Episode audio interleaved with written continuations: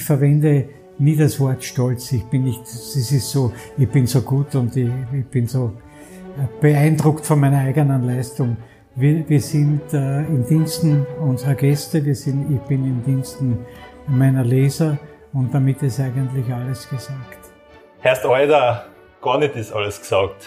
Wir sind Marcel Strobel und Lydia Mitterauer und ihr hört den Podcast Herst Euder von Vienna.at.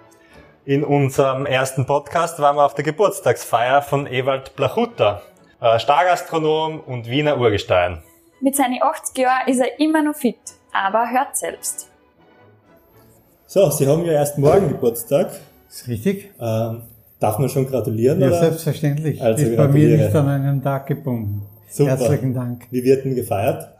Am Telefon, weil ich alle Glückwünsche entgegennehme und gleich beantworten will. Also Festnetz und mobil. Und das ist eigentlich tagfüllend. Und mit der Familie werden wir spät, zu einem späteren Zeitpunkt feiern.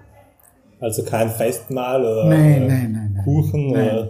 Also äh, Geburtstag feiern, feiern in eigener Sache ist nicht meins. Also ich, ich will mich generell nicht in den Mittelpunkt stellen. Und ich, ich kann eigentlich mit Geburtstagen in eigener Sache wenig anfangen. 80 Jahre. 80 Jahre, ja. ja. genau. Seit über 65 Jahren kochen Sie? Ich habe meine Lehre, meine Lehre mit 14 Jahren begonnen. Das war damals äh, üblich. Und habe dann als 17-Jähriger die Helfenprüfung gemacht und habe dann den weiteren Berufsweg eingeschlagen. Wie oft stehen Sie heute noch in der Küche? Zur Kontrolle. Qualitätskontrollen. Ähm, mein Sohn ist äh, ja der Eigentümer von fünf Blachuta-Restaurants. Das Stammhaus äh, gehört meiner Frau und mir. Mhm. Aber in, wir agieren natürlich als, als äh, Familie und alles wird in der Familie besprochen, wie es üblich ist und wie es richtig ist. Wenn man zurückschaut, mit vor 66 Jahren jetzt als 14-Jähriger war das ja nicht festgeschrieben, werden Sie jetzt Koch, werden Sie jetzt Kellner? Das ist eine eigene Geschichte. Meine Mutter war sehr früh verstorben äh, und ich bin dann, äh, nachdem meine Familie nicht äh, in Mautern in der Obersteiermark war, wo ich dann gewohnt habe, bin ich eher nur von einer Frau versorgt worden. Fallweise am, am, am Wochenende ist meine Schwester gekommen oder mein Vater auch manchmal, aber sonst war ich auf mich selbst gestellt. Und äh, nachdem sich mein Vater dann wieder verehelicht hat, bin ich dann als äh, 14-Jähriger nach Graz gekommen und niemand wusste, was er mit mir eigentlich anfangen sollte, welchen Beruf ich überhaupt ergreifen konnte. Und äh, durch äh, die zweite Ehe meines Vaters bestand eine Möglichkeit, dass ich im Grand de Wiesler beginnen könnte, als Piccolo, sprich Kellnerlehrling. Aber nachdem äh, meine neue Familie äh, verwandt war mit dem Egon von Vodermeier, das war der Eigentümer der drei Husaren in Wien, ja.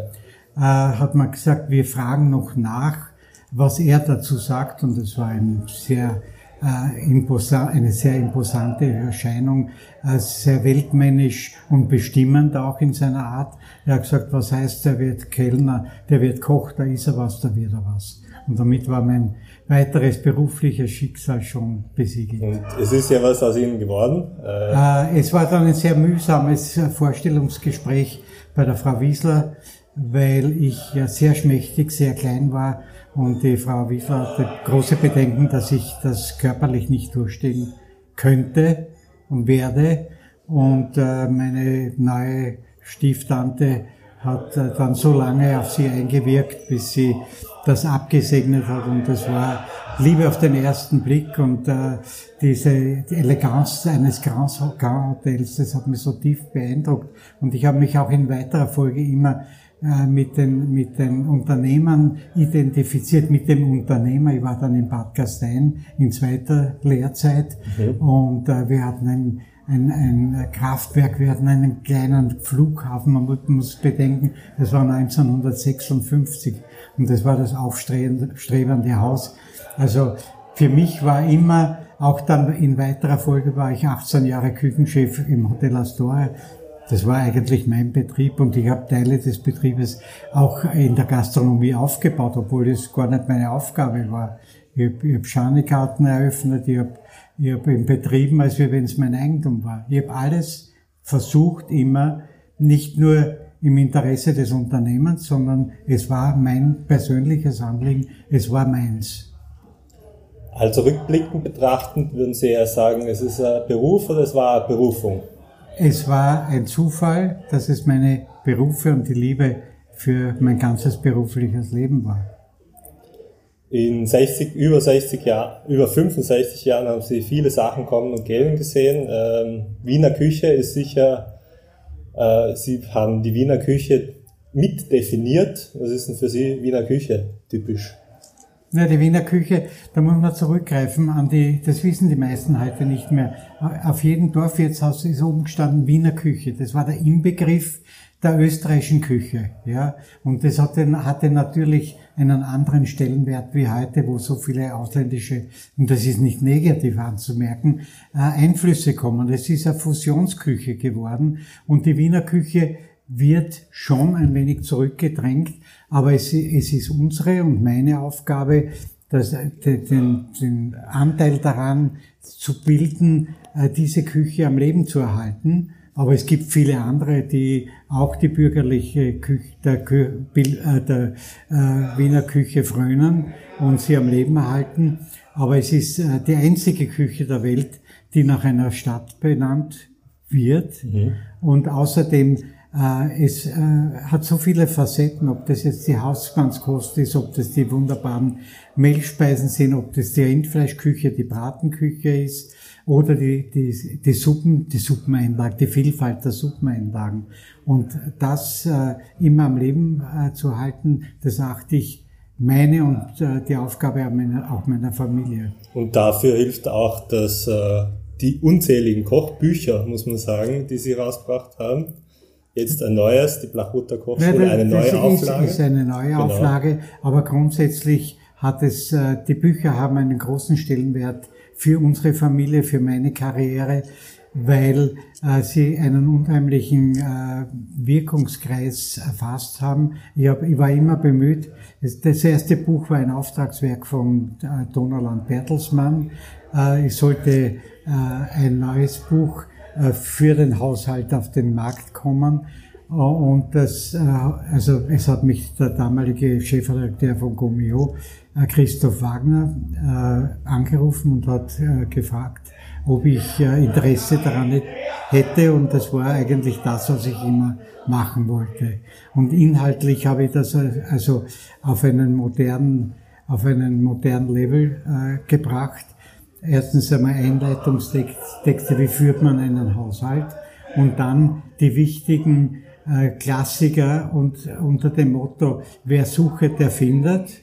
Das heißt, wenn jemand sagt, äh, ich möchte jetzt äh, was ich, einen Grenadiermarsch kochen, dann ist er selbstverständlich drinnen. Wenn aber ein Beef Stroganoff, ein Böf Stroganoff sucht oder ein Filet Wellington oder ähnliche internationale Klassiker, die damals zu diesem Zeitpunkt quasi sehr populär waren. Das geht ja auf das Jahr 1963 zurück, wo das Buch auf den Markt kam. Mhm. Und es war vom ersten Tag äh, ein Bestseller. Bestseller. Ja. Wir haben in den ersten zweieinhalb Monaten 120.000 Bücher verkauft.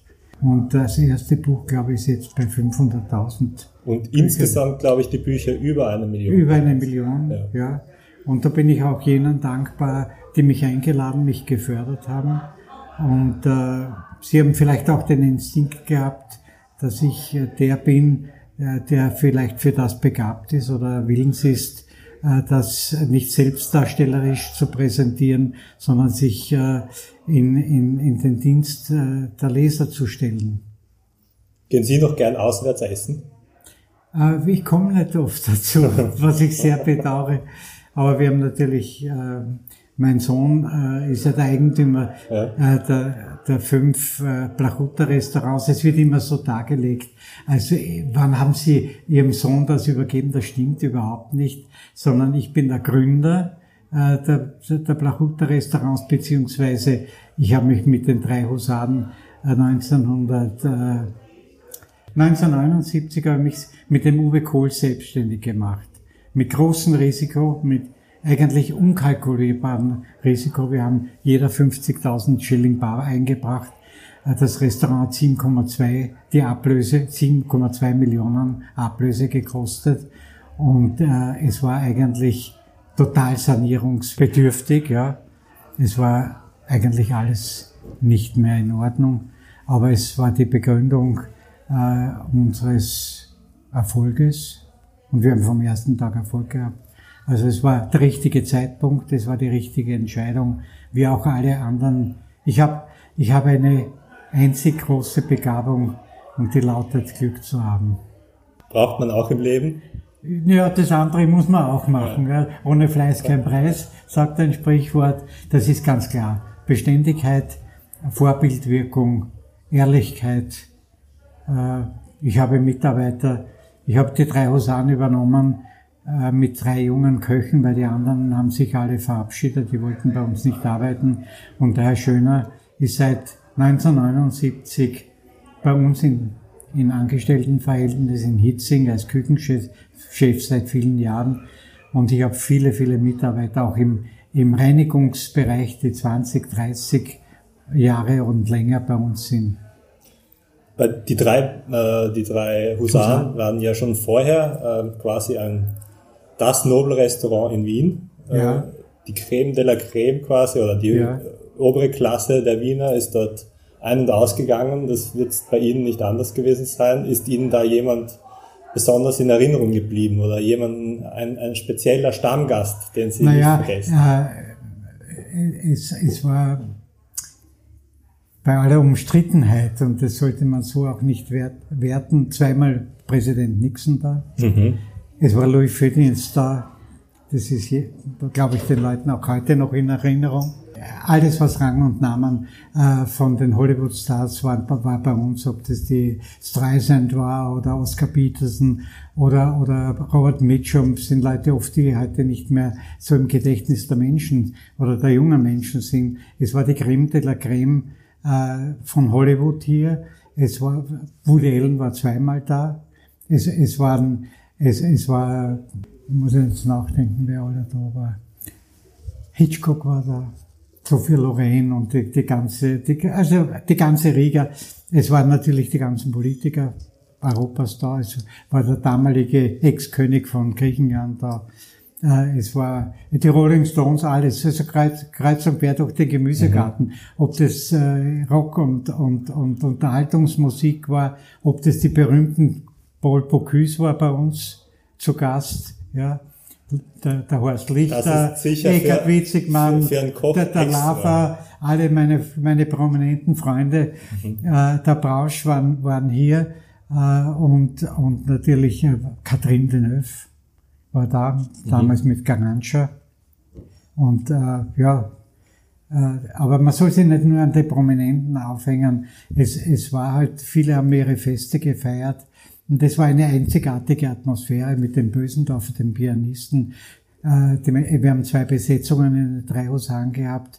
Da sind die, die Gäste nach der Oper gekommen, hat der, der Pianist eben dann auf in den Kampf gespielt oder, oder irgendeine Oper aus der Zauberflöte, Arien.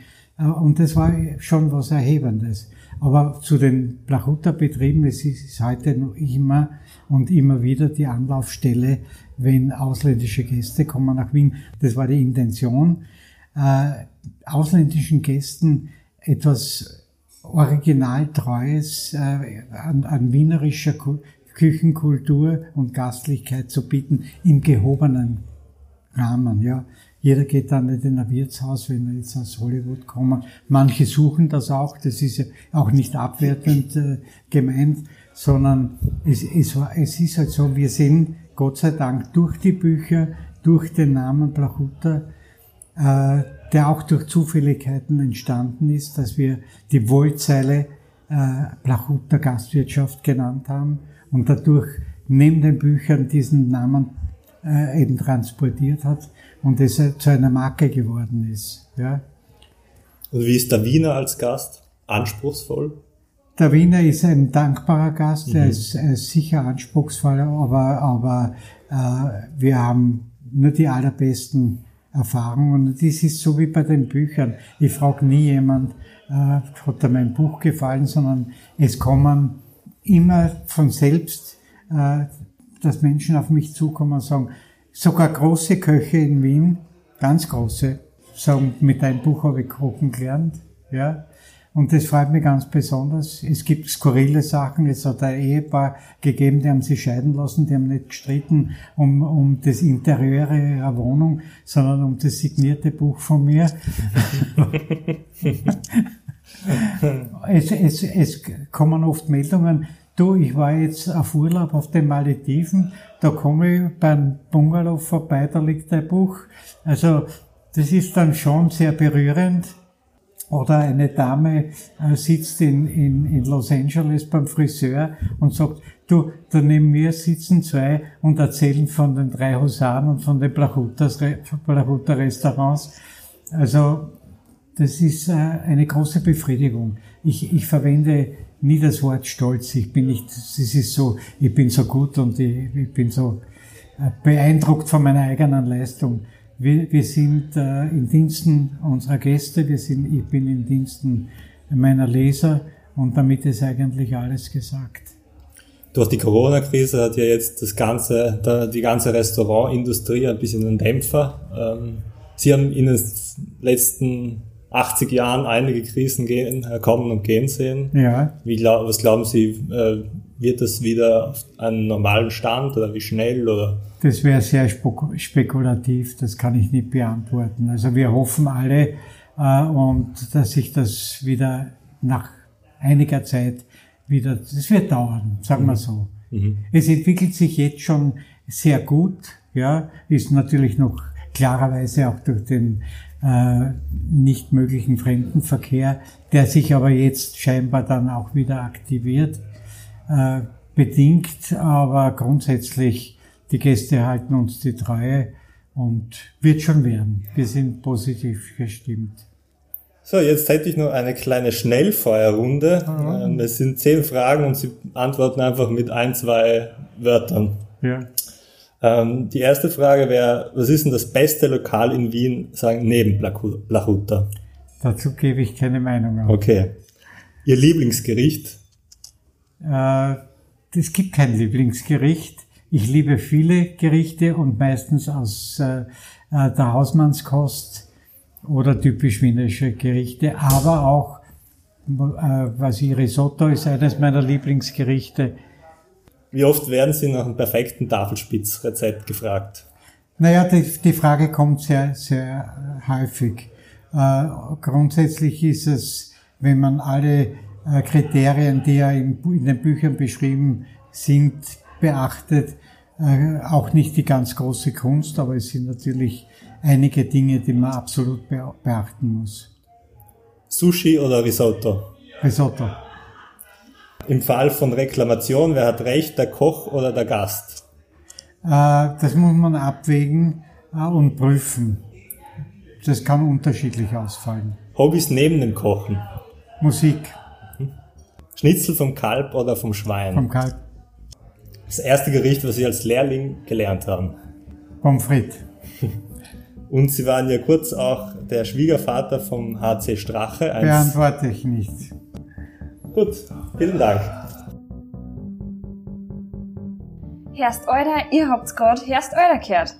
Bei Fragen oder Kommentaren schreibt uns einfach eine E-Mail an redaktion.vienna.at. Gern auch bei uns melden, wenn ihr jemanden wisst, den wir unbedingt einmal interviewen sollten. Wir freuen uns, von euch zu hören und bis zum nächsten Mal bei Herst.